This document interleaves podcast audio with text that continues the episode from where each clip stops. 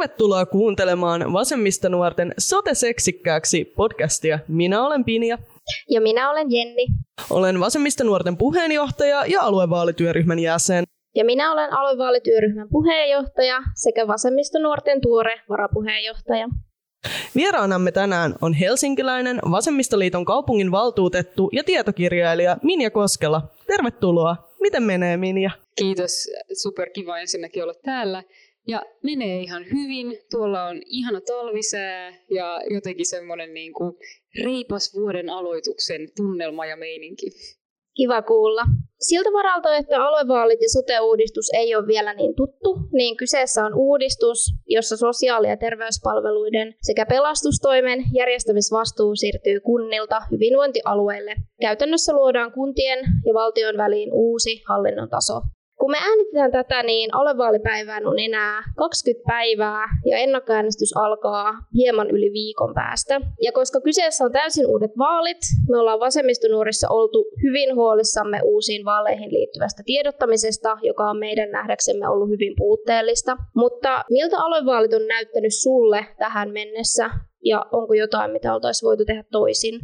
Joo, kiinnostava kysymys, kun tässä on niin kuin ollut syksyn seurailut vähän ulkopuolelta. Mähän olen puoluetoimistolla siis toiminut poliittisena asiantuntijana, mutta nyt mä oon sieltä virkavapaalla ja olin syksyn opintovapaalla, niin sitten kun ei ole siinä niin kuin ihan ytimessä tekemässä, niin sitten sitä katsoo tietty niin kuin eri perspektiivistä. Ja mä niin kuin olen itse vähän ollut sitä mieltä, että olisi voinut näkyä enemmänkin, ja tämä ei mun mielestä ole niinkään ehkä puolueidenkaan syytä, tai onko se nyt sitten kenenkään syytä, kun sitten toisaalta mä asun Helsingissä ja toimin Helsingissä ja täällä ei ole vaaleja, niin sitten myös herättää sen kysymyksen, että on peräti ollut vaali, vaalimainonta ja kohdentaminen niin hyvä, että se sen takia ei näy täällä mun toiminnan piirissä tai toiminnan alueella. Mutta sitten kyllä mä niinku semmoista on miettinyt, että kun Helsinki ei ole alue, jossa järjestetään vaalit, ja sitten kuitenkin niin kuin median toiminta keskittyy, isojen medioiden toiminta niin kuin pitkälti pääkaupunkiseudulle, niin onko käynyt sitten niin, että myöskään isot mediat eivät ole välttämättä olleet niin, kuin niin kiinnostunut nostamaan niitä asioita, esiin, mitkä näihin vaaleihin liittyy, ja sit sitä kautta ehkä voinut käydä niin, että se ei sit näy valtakunnallisessakaan keskustelussa ihan siinä määrin, kun Jokesari pystyisi tuomaan uusia avauksia tai uudenlaisia näkökulmia siihen julkiseen keskusteluun. En ole ihan varma, että mikä nyt on syy ja mikä on seuraus ja mikä on sitä minun niin kuin helsinkiläisyyttäni tässä näin, mutta siis ei kyllä mulle ole henkilökohtaisesti mitenkään hirveän vahvasti näkynyt muuten kuin sitten taas niin kuin tietenkin vasemmistokollegoiden omassa mainonnassa ja jossain Instagramissa tulee vastaan on tietty muitakin, muitakin ehdokkaita, mutta ei ole pöhinää. Joo, tämä on kyllä mielenkiintoinen pointti, tämä pääkaupunkiseutukeskeisyys. Toki sitten esimerkiksi Uudellamaalla käydään vaaleja, sitä voisi toivoa, että edes niistä näkyisi sitten jotain puhetta. Mutta sitten jos mennään ihan niin kuin politiikkaan näissä vaaleissa ja poliittiseen analyysiin, niin toki ollaan puhuttu paljon tässä podcastista, että millaista olisi vasemmistolainen sote-politiikka ja mitä toisaalta vasemmisto ajaa näissä vaaleissa, mutta sun esikoiskirja oli ennen kaikkea feministi. Et miten sitten feministinen politiikka ja miksi aluevaalit on tärkeät feministisestä näkökulmasta? Ihana kysymys ja hirveän laaja kysymys. Mä toki itse ajattelen sillä tavalla, että vasemmistolainen politiikka on usein nimenomaan feminististä politiikkaa tai ehkä jopa niin päin, että feminististä politiikkaa on vaikea toteuttaa ilman vasemmistolaisuutta, jossa kuitenkin on niin vahvasti se luokka-analyysi, mikä on keskeinen osa niitä intersektionaalisen feminismin eri ulottuvuuksia. Ja jotenkin sitä toivoisi, että tämä luokka olisi vielä vahvemmin feministisessä keskustelussa mukana. Mä oon niin ollut taistivina niin, että sit on tullut nyt tähän tämmöiseen populaarimpaankin diskurssiin vähän enemmän, mutta vielä sitä toivoisin kuitenkin, että sitä tulisi. Ja tämä on minusta niinku yksi keskeinen kysymys, kun puhutaan sotevaaleista ja feminismistä, niin siinä tulee luokkaerot ja eriarvoisuus sitä kautta hirveän vahvasti yhdeksi keskeiseksi teemaksi. Sitten siinä on muitakin ulottuvuuksia, että ihan sukupuolen näkökulmasta toki voidaan pohtia vaikka, vaikka esimerkiksi nyt sotealan työntekijöiden naisvaltaisuutta. Tietenkin se on yksi keskeinen tekijä tässä kokonaisuudessa, että jos miettii vaikka suomalaisen työelämän segregaatiota ja siihen liittyvää palkkaepätasa-arvoa, niin siihenhän hoiva-ala on yksi hyvin keskeinen osa Sitten voidaan miettiä myös niin kuin sukupuolten välisiä terveyseroja, vaikka miesten syrjäytyminen, miesten korkeammat itsemurhatilastot, niin nämä on ilman muuta sellaisia asioita, jotka liittyy siihen, että me saadaan semmoista ennaltaehkäiseviä palveluita vahvistettua, jolla me pystytään vahvistamaan myös sitä niin kuin sukupuolten yhdenvertaisuutta. No sitten esimerkiksi, jos miettii vaikka neuvolapalveluita, miettii niin kuin synnytyssairaaloita, niin se on musta No, mä sain mun esikoisen vuosi sitten keskellä pandemiaa lokakuussa mietin sitä tosi paljon siinä, että kun jouduttiin miettimään, että pääseekö mun puoliso eli lapsen isä mukaan synnytykseen, niin kun herää tietty kysymyksiä siitä, että mikä on sen toisen vanhemman tai tukihenkilön tai isän rooli siinä kokonaisuudessa. Että otetaanko sitä tarpeeksi vahvasti huomioon. Mun mielestä siinä tehtiin vähän ehkä silleen, aa, mä ymmärrän sen pandemian näkökulmasta, että pitää niin kuin miettiä tosi tarkasti sitä niin kuin taudin leviämistä, mutta sitten siinä on myös se sosiaalinen puoli, että kyllähän se isä on sille lapselle isä, jolla on myös oikeus olla siellä lapsen syntymän hetkellä mukana. Et kun tämmöiset asiat jotenkin nousee sit keskusteluun ja niihin tulee sellaisia gäppejä, niin ne on mun mielestä feministisiä kysymyksiä myöskin. Että tässä on hirveän monta kulmaa.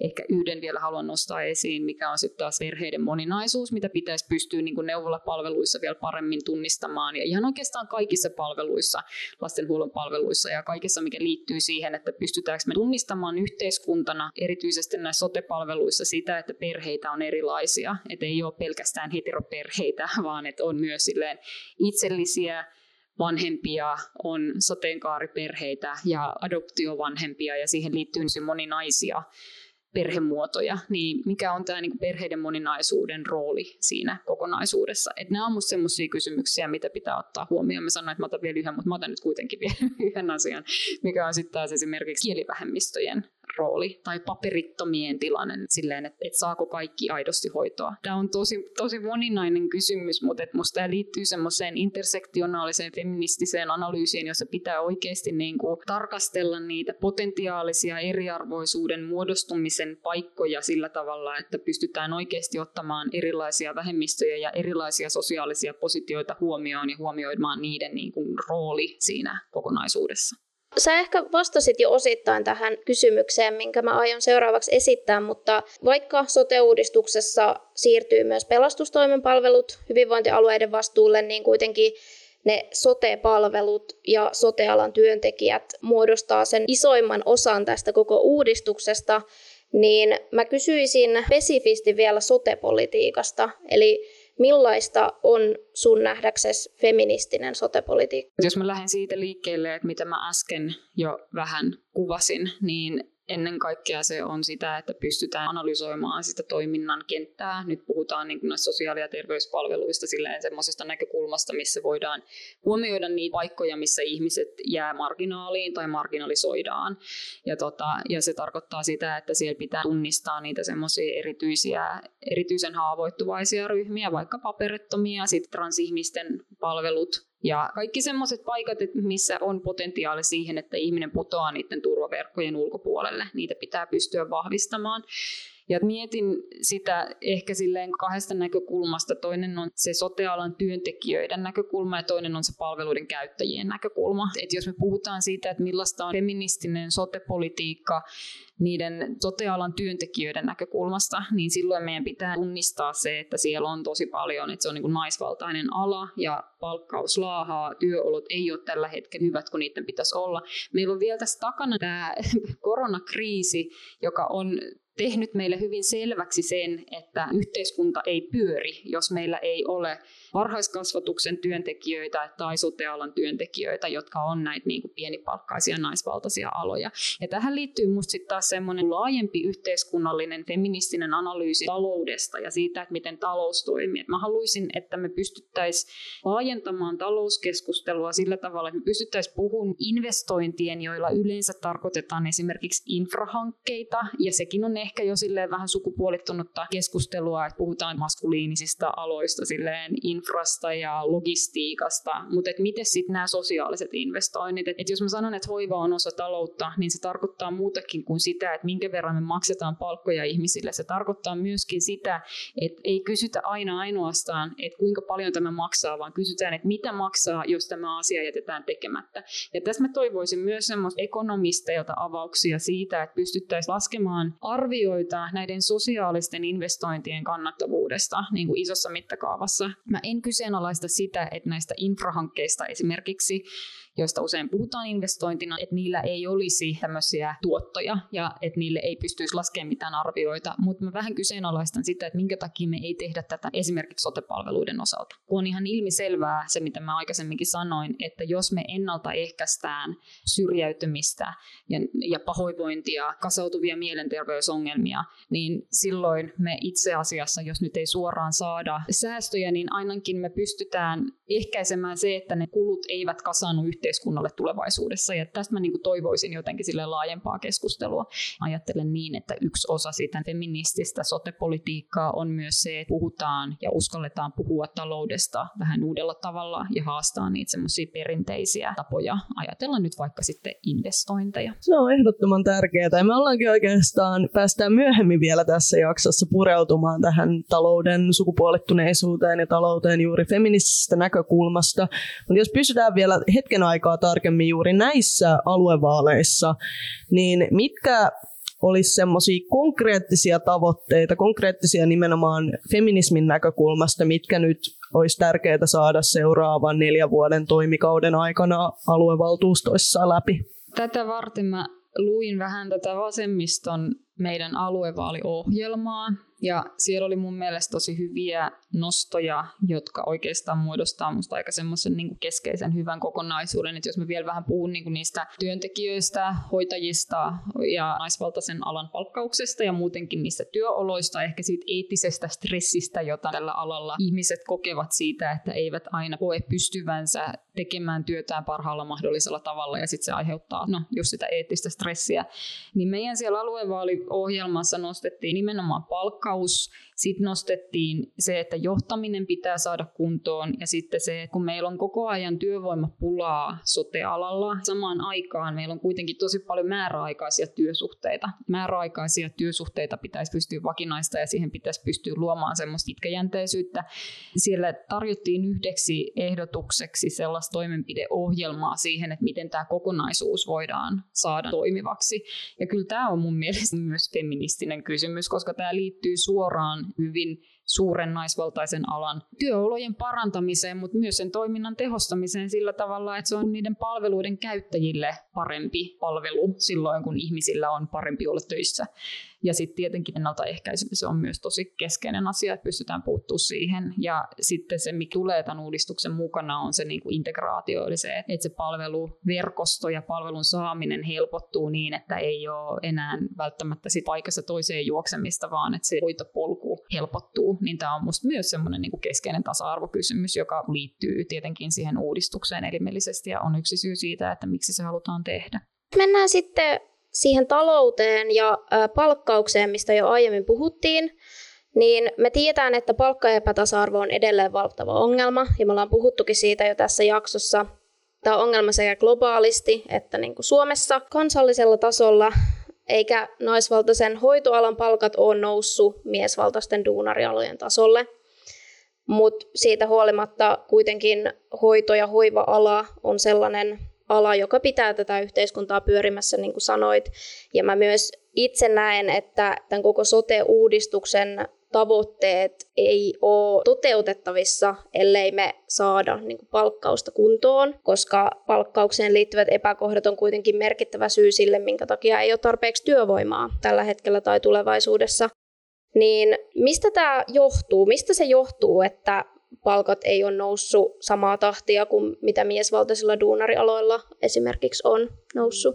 No siihen liittyy tietenkin hirveän monta asiaa ja yksi iso kysymys on mun mielestä semmoinen yhteiskunnan yleinen epätasa-arvo, että kun ei ne palkat tai ei ne mitkään alat ole jotenkin silleen tämmöisiä meritokraattisia yhteiskunnasta itsellisiä entiteettejä, jotka toimisi jotenkin vaan jonkun oman lainalaisuutensa mukaan, vaan niihin aina liittyy ne laajemmat valtasuhteet, siihen aina liittyy se semmoinen meidän yhteiskunnalliset arvostukset, meidän hegemoniat ja se, että kaikki työn historia. Ja me eletään edelleen kuitenkin semmoisessa yhteiskunnassa, jos miestapaisuutta arvostetaan naistapaisuuden yli monissa kohdissa. Ja siihen liittyy sitten taas tämä, myös tämä perinteinen talousajattelu, jossa miesvaltaiset vientialan toiminnot tai toimijat esimerkiksi nähdään niin kuin yhteiskunnan tai meidän niin kuin talouden rakenteiden tämänhetkisten hegemonioiden näkökulmasta jotenkin ikään kuin arvokkaampina. Ja se oli se, mistä mä niin kuin aikaisemmin puhuin tavallaan siitä, että meidän pitäisi myös haastaa niitä semmoisia ajatuksia siitä, että miten me puhutaan taloudessa tai miten me puhutaan sosiaalisista investoinneista sellaisen yhteiskuntaa uusintavana ja myös sitä taloutta uusintavana kokonaisuuksina. Että tämä on yksi laaja kysymys, että mä niin kuin näen, että yksi tapa, että miten me pystytään kulkemaan kohti tasa-arvoisempaa yhteiskuntaa myös suhteessa palkkoihin on se, että me tehdään sitä pitkäjänteistä feminististä työtä ihan kaikilla sektoreilla. Että se on vääjäämätöntä, että meidän täytyy pystyä rikkomaan sitä semmoista patriarkaalista ajatusrakennelmaa, missä me kuitenkin vielä tällä hetkellä eletään. Mutta sitten jos puhutaan silleen konkretiasta, niin toki tämä on myös silleen työmarkkinakysymys ja silleen varmasti tämmöisissä työmarkkinaneuvotteluissa neuvotteluissa tarvittaisiin enemmän semmoista solidaarisuutta, mutta se on sitten taas työmarkkinaneuvottelijoiden asia, eikä nyt minun asiani kuntapoliitikkona niinkään, mutta sitten taas mitä tulee näihin niin kuin hyvinvointialueisiin, niin kyllähän siellä pystytään sitten taas sillä politiikalla pohtimaan sitä, että mikä on keskeistä ja mikä on tärkeää. Esimerkkinä nyt vaikkapa Kerava, jossa juuri nostettiin lastensuojelun viiksoja ja yllättäen kaikki paikat tulivat sitten täyteen ja työvoimapulaa ei enää sitten siinä määrin ollutkaan kuin aikaisemmin. Että kyllä ne on myös silleen päätöksiä, joita voidaan niillä hyvinvointialueilla tehdä ja toivottavasti niin kuin kuljetaan kohti semmoista niin kuin palkkakehitystä, jossa tunnistetaan ja tunnustetaan.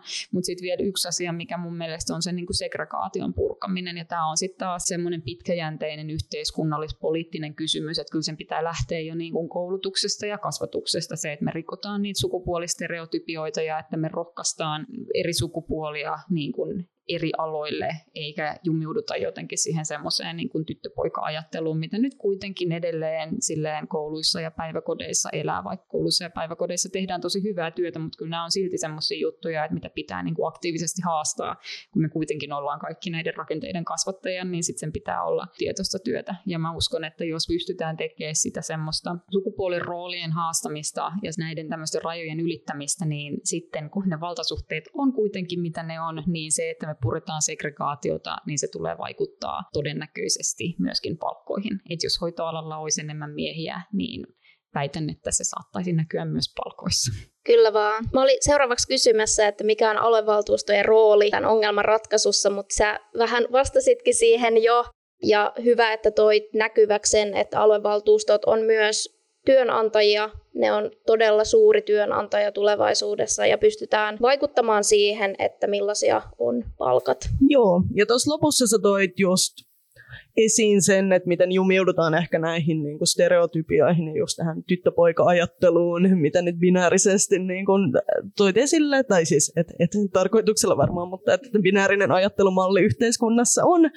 Mutta miten sitten tässä me nyt kuitenkin ollaan puhuttu just, että soteala on naisvaltainen ja sillä on pienet palkat, niin voiko siinä olla ongelma, että painotetaan nimenomaan tätä sotealan naisvaltaisuutta, että mekin tässä nyt sitten vahvistetaan stereotypioita sitä kautta, että me keskitytään juuri siihen aspektiin, tässä keskustelussa? Tämä on minusta todella hyvä kysymys ja tämä on varmaan vähän semmoinen feministinen ikuisuusdilemma, että miten me puhutaan samaan aikaan naisten kokemista ongelmista, miesten kokemista ongelmista ja sitten toisaalta pitäisi myös pystyä purkaa tätä binäärijakoa ja sitten, että jäädäänkö me jumiin siihen. Mä ymmärrän tämän sun kysymyksen näin ja musta se on tosi relevantti kysymys.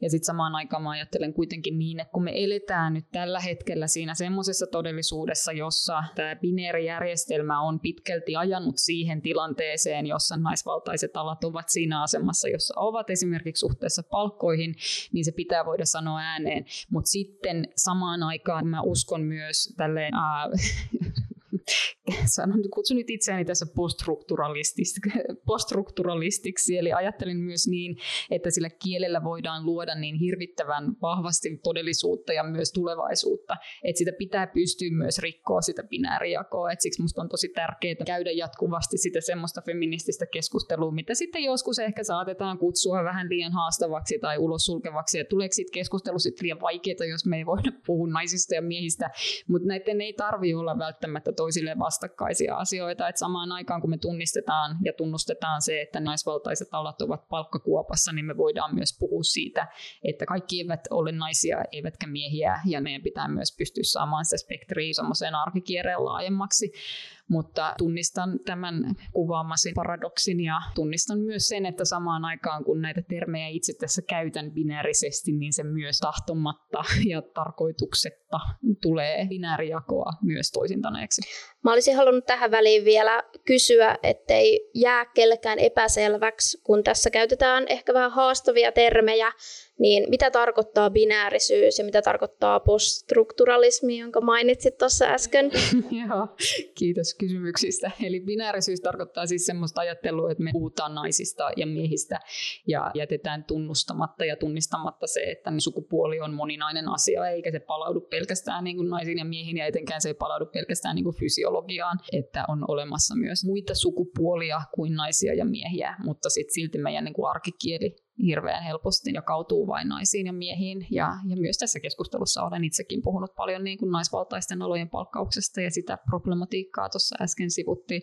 Ja sitten poststrukturalismilla mä tarkoitan semmoista filosofista ajatussuuntaa, joka on lähtenyt ehkä feminismiin Judith Butlerin kirjoituksista 1990-luvun alusta, kolmannen aallon feminismin startattua, jos kyseenalaistetaan sitä, että mikä on se biologian rooli siinä, siinä. tai se ei niin kuin oikeastaan kyseenalaista biologian roolia, vaan aiemmin tämmöisen biologia ja sosiaalinen sukupuolijaon kysymällä, että voiko oikeastaan olla mitään biologista ennen sosiaalista, koska myös se biologinen puhe ja diskurssi on muodostunut sosiaalisessa kanssakäymisessä, jolloin se sukupuolen koko ajatus on itse asiassa pitkälti puheen tuottama ja diskursiivinen.